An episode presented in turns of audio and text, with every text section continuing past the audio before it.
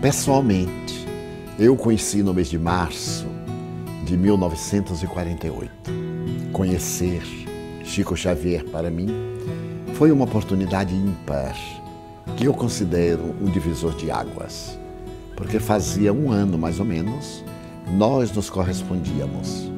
E ao ensejo que eu tive de visitar Belo Horizonte para uma série de conferências, Deus me concedeu a oportunidade de o conhecer ele visitava naquela época o Foto Minas, onde residiam pessoas muito queridas.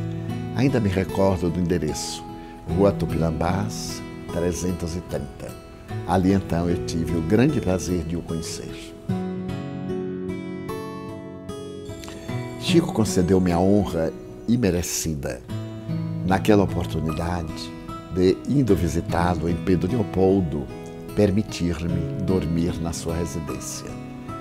Franqueou-me a ternura do seu coração, abrindo-me a alma e depois o lar.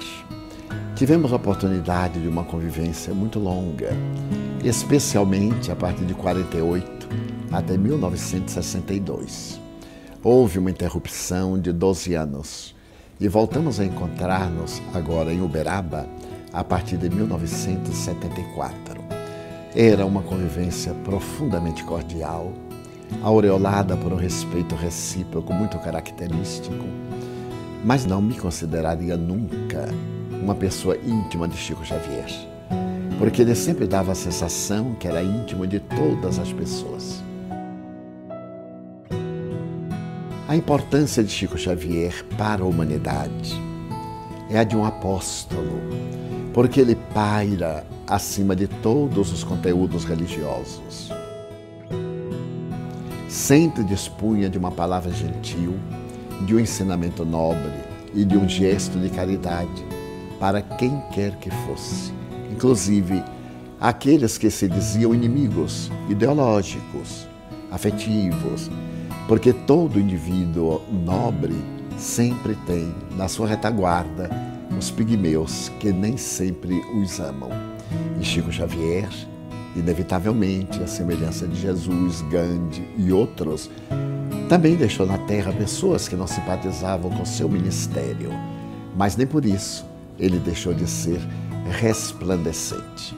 Dessa maneira, ele é um marco histórico também na divulgação do Espiritismo, porque por seu intermédio os espíritos nobres desdobraram a codificação espírita.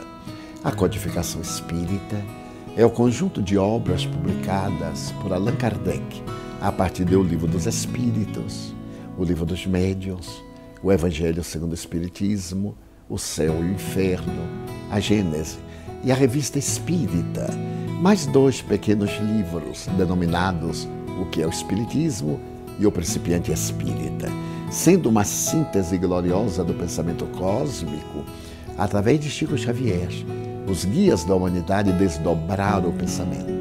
Através de André Luiz, a parte científica do Espiritismo foi penetrada com todas as características da conquista cultural da atualidade. Através de Emmanuel, a parte evangélica, moral, ética do Espiritismo foi examinada com critério lúcido do cristianismo primitivo, conforme Jesus nos ensinou. Desta forma, a sua é uma importância incomparável e insubstituível.